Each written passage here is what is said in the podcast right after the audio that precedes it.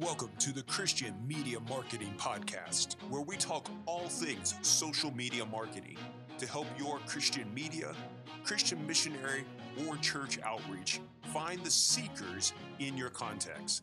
We want to help you get the right message in front of the right person at the right time and even on the right device. Are you ready? Here's your host, Jon Ralls, owner of Kavanaugh Media.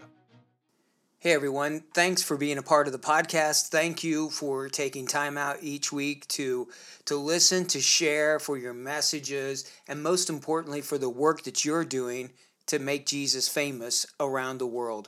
There's still so much work to be done and there is much opposition. Not so much as far as like the Facebook or Instagram or Twitter or whatever the stuff that's going on in America and the debate about censorship. I, am not even concerned about that. I'm saying our our adversary, Satan, is at work trying to discourage, trying to really just destroy the work that so many are trying to do. And I hope that you are encouraged. I hope God is providing and protecting for you. We are seeing just record amount of hospitalizations because of COVID here in the States. And after going through that and, and you know, thankfully not getting one of the most serious forms of it at least, but it was tough just for me with my reduced immune system and, and it was you know i didn't know what was going to happen from it and so so many more people that i know are coming down with it and most are recovering but not everybody. It's personally affected my life too and so i'm just praying for you all. I hope that you recognize that that that you're a part of a group of people and i hope that we're praying for each other and lifting each other up. One of my biggest fears is the commoditization and the competition when it comes to this whole idea of using media marketing for movements to find seekers. And what I mean by that is when we get an idea that there's only one way to do something, and so we commoditize it. We've, we've ran one type of ad, or we've done one type of thing, or we have one type of strategy, and that's it. Like, that's the only way. Well, that's that's a dangerous thing to me. And it's also the idea of, of competition it just if we get into this reality where we aren't com- contributing and really just trying to help each other for the common goal and mission we have well then satan's going to win. And so i hope that we can push and we can try as best as we can to work together. That is really my ultimate dream over all of this. Now in today's podcast i'm going to be talking about google analytics 4. It's a brand new suite of analytics that Google has released, and they've been some testing that they've been doing because one of the things that's happening is the third party pixel tracking so if you think about you're on Facebook, it sees what, you know, you're doing there, but then you go to like my website and it can track across those domains and go from first party of Facebook over to my website, which is not Facebook. And so some of that capabilities are going away. And, and so Google has been driving this. Uh, Apple's already doing it with their Safari browser, and Google's going to be doing it with Chrome. And so they've been testing this whole idea of machine learning and cohort learning and on device machine learning and the thing is, is that it's not there yet. Okay, it's just the answers aren't there yet. There's a lot that is unknown. There's testing. There's some ideas. I've been doing some stuff on the Google side with server side tracking of events, but with the Facebook side, I, I still haven't found an answer yet to those. One of the things, though, as we talk about Google Analytics today, that I want you to understand is that Google themselves are looking to move away from this idea of just one on one to to go to one person to target one person. Retargeting has always been hard.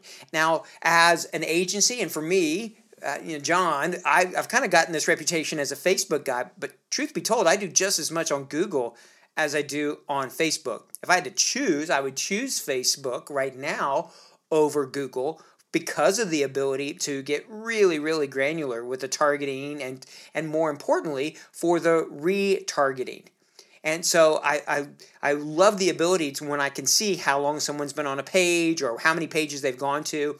And that's still going to be there to a degree. Okay, it's not like it's completely going to be zero, but it is going to be less and less. And part of this is for privacy and other reasons. And, and you know, I'm all for that. Okay, I'm, I'm all for privacy. That's good. But people do want to be able to see uh, content that relates to them. And, you know, if you want free platforms like Facebook or whatever else, Instagram, well, it's got to be paid for. And that's where the advertisers come into it and being able to do that. And so Google's been testing this idea of cohorts. So if you've got coffee lovers, if you've got, you know, people that like Labradoodle dogs or the Kansas City Chiefs, which would be a great cohort, or, you know, Chelsea Football Club or, or, or whatever. All right, that's great but I'm guessing there's not going to be religious ones because Google has made it very hard to retarget because of religious types of retargeting. Okay, and so it is definitely a, a big area. And so, one of the things that they're talking about in their own testing of this is that they really want to move away from one to one. All right, so they want to get away from that idea and move more towards these groups or cohorts and being able to do that. So they're moving away. The article I was reading from adexchanger.com, they said with this idea of the privacy sandbox, they envision that they're moving away from a one to one identity and the shift towards aggregation and cohorts is going to serve as the foundation for privacy preserving APIs that allow for interest based advertising while preventing cross site tracking. Well, that's the issue. I don't know if we're going to be able to do religious based ones. So we're just going to have to see. All right. So there's so much that's happening that I don't have the answers for. And sometimes you reach out and you go, hey, what about this or that? And I don't know. I mean, I'm always learning new things myself. So we had a podcast here just a week or two ago talking about what happens when your ads get blocked, your ad accounts. Well, a new part of information to that is if you're using like a URL shortener bit.ly, bit.ly, or something like that, or you're you're advertising for one website, but then you're driving them to a different one, there's a good chance your account may get blocked on Facebook and Instagram in that Facebook business account. Part of it is the algorithm, part of it is them trying to block the political ads here in the US season. But you know, I don't know what all of it is. And so there's just a lot of variables that are at play. And so Google's doing a lot of stuff, but I see that that's where it's going. So we need to already be thinking that kind of a way of this idea of groups, of machine learning, all of that. Now, so Google came out with a brand new type of reporting. So they did they introduced app plus web. And so if you if you work in Google Tag Manager, I hope that you do it is fantastic. There's a lot of good courses that are out there. But they're trying to bring all this data together into one place. Okay, and so I created an account doing that. That's how I'm doing my server side event tracking. So all of my events go from my website up to a server, and that's where actually they fire and that information is sent back. And since it's a Google server through Google Analytics, well, then theoretically, my tracking and Google events will all get passed through. Well, so far it's working, but we'll see, okay, it's as we move forward. Well, they just ran out this new software called Google Analytics 4 And it's it's really the future of analytics. That's the way Google is putting it. This is all about using AI powered ideas and insights. They want to figure out as people move, they start on a cell phone, they go to a computer, all of this. So there's a lot of really cool things and I've already installed it on my my own website, but I'm running it in parallel with the other form of Google Analytics, the more traditional one that I already had. Now, a couple benefits to this Google Analytics 4. So you're going to get more of the machine learning that's going to come into it.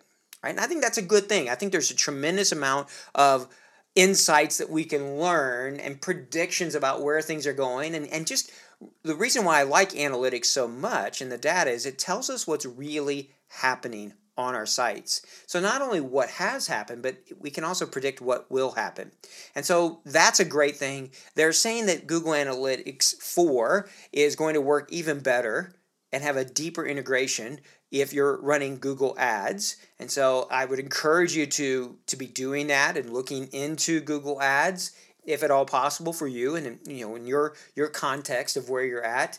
So it will give you insights from your google ads. It'll give you insights if you're doing youtube ads or if you're running a youtube type of platform if you have a channel or something like that okay? So all of that's really good. They also talk about codeless event tracking so to me, this is great because this has been one of the hard stuff. One of the reasons why I use Google Tag Manager and other things is to get more information, more event tracking, more code built into the now older form of Google Analytics. So page scrolls, video plays, all of that. Well, supposedly now in Google Analytics 4, it's going to have codeless event tracking that's going to come into it. And so they're just trying to provide this analytics for what, in essence, will become a cookie less future. So, should you use it? Well, if you do look into it, or if you're getting started, that's the model they're going to give you. And it looks totally different. So, I was getting WhatsApp messages from from some clients going, "Whoa, what happened? Like everything's different. Everything has changed on on Google Tag Manager, Google Analytics, all these things." Yep, they're changing stuff. Google is changing things. They're changing the logos. Okay, so that's what they do. They change things. But let me give you some comparison here uh, between Google Analytics 4 and the uh, older form now, what is called Universal Analytics. And then I'll give you my recommendation when we're all done here. All right, so everything that you're seeing in Google Analytics now are events. So your page views, how much time on sites, if people are downloading a Bible, whatever, all, all of that are events in Google Analytics 4. Okay, even a page view is now an event. So they're, they're moving everything to that. And you know that may not matter to you, but when you want to retarget based upon events, both on Facebook and on Google, well, I actually am excited about that, that it's moving in that way.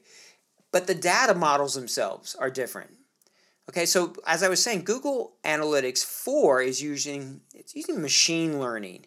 And so there's a lot more fluidity into what they're trying to do. Okay? And so even the information is going to be displayed differently. The screen looks totally different if you haven't looked at it. But what used to be, in, in my opinion, uh, the ways that they would look at stuff in the universal analytics, you have to really dive into it to find out sometimes specific information. It looks like Google Analytics 4 is going to be a little bit easier on that. We're going to see. All right, I, I'm not sure yet, but it looks like some of the stuff where you'd have to click on like event and event category and event action, those kind of things, that may not be the case now in Google Analytics 4. So, to me, I'm excited. That's a that's something that's better, all right? There's also all sorts of now integration with BigQuery. And that is super powerful type of just data analysis. You can stream your data right into that. And that's possible even if you are using a free account, which used to not be. All right, so all of that is great. All of the measurements, the the enhancements to the measurements, to the event models, all of that is great. But some of the other other differences are even just the way you can analyze it. All right, so there used to be features that were available on the paid side of stuff, like Google Analytics 360 or whatever. A lot of those are being added now for free into Google Analytics 4. That's great. The problem is, not everything's in there yet. All right, so not everything is showing up in Google Analytics 4 as is there in the universal analytics okay the older version that's probably on your your site so even though things are changing, not everything is there yet, right? And I want you to remember that because some of that, the the things that you've gotten used to, may not be available in GA4, right? Another big change is that the data itself is going to expire. This is part of the privacy part of that. And so the most, and you have to go in under admin and then settings to change it. But the furthest out that you can keep that data is 14 months. Right? So if you're looking to do a long term analysis, you're not going to be able to do that in GA4. All right? So you know that's that's just something for you to be thinking about all right there's a bunch of other things the other thing that you'll notice right away is that the reports all right google analytics 4 as i was saying there's some functionality that i'm not seeing there well a big part of that is in reporting okay a lot of the reports and ones that i use a lot i'm not seeing in ga4 and you know i've only been in it now for a couple weeks so maybe i'm missing some stuff but so far what I knew how to do under Universal Analytics, I'm not finding it anywhere in GA4 yet. So there's some good information. I think aesthetically it looks great, it's just not there. But it is bringing in some really powerful tools like BigQuery and other things. So, you know, I think they're bringing in new stuff. I'm sure they're going to bring in the older stuff. So I, I would imagine if you give them some time, that some of those reports, some of the things, if you're like, hey, where did this go or whatever else, well, it's going to show up. And if you don't even know how to use Google Analytics, let me just put this plug in here right now. On our website, we have a whole course. It's free about how to use Google Analytics for ministry. It's even got a, a form and a document that you can work through to audit your site. And it's the same. The information there is going to be great for, for you right now, whether you use GA4 or the Universal Analytics. Okay? So, should you switch right now? Well, what I would say is you might as well get started kicking the tires. But I wouldn't stop or take away your universal analytics. I would actually run them both at the same time. There's no issues. I'm doing that. I'm getting reporting on both sides, and it's allowing me to kind of transition over into GA4 and to really see what's going on there. Okay, so you can do that. You can upgrade to Google Analytics 4. There's just there's an upgrade wizard that you can walk through all right, and so you can create a new property and you can do that automatically there through Google Analytics 4 and start that process. There's no problem with that. It's not going to mess up your existing Universal Analytics, your you know, older Google Analytics property, right? You're just going to run those in parallel. That's what I would encourage you to do is to get in there, create a new property, upgrade to GA4, and begin to play around and see the differences for yourself. Now, if you're seeing some major changes, maybe something I haven't seen yet, you reach out? Send me a message. Let me know, hey, this is what we're seeing or not seeing or whatever else. I would love to hear from you about what you're learning as you use it as well. Just what things are you seeing? And so it's really easy if you use Google Tag Manager. It's not hard to install it. There's some great tutorials that are out there. Just Google it and you're going to find how to install that. All right, but the key there is I really would encourage you to get into it and begin to use it. And this would be a great time if you haven't really been doing much with Google Analytics to get in there and really see what's happening when a person leaves Facebook or Instagram or wherever and they go to your website and they go to your landing pages. And that's important. You own your website. You don't own Twitter. You don't own Facebook. You don't own any of these others. That's that's rental property. All right? So you do own your website. It's great. Be putting good content on there. So run Google Analytics so that you can see what's happening. And then you can use tools like BigQuery. You can use Google Data Studio, which is something that I use like crazy for all of my clients so I can get a dashboard about what's happening.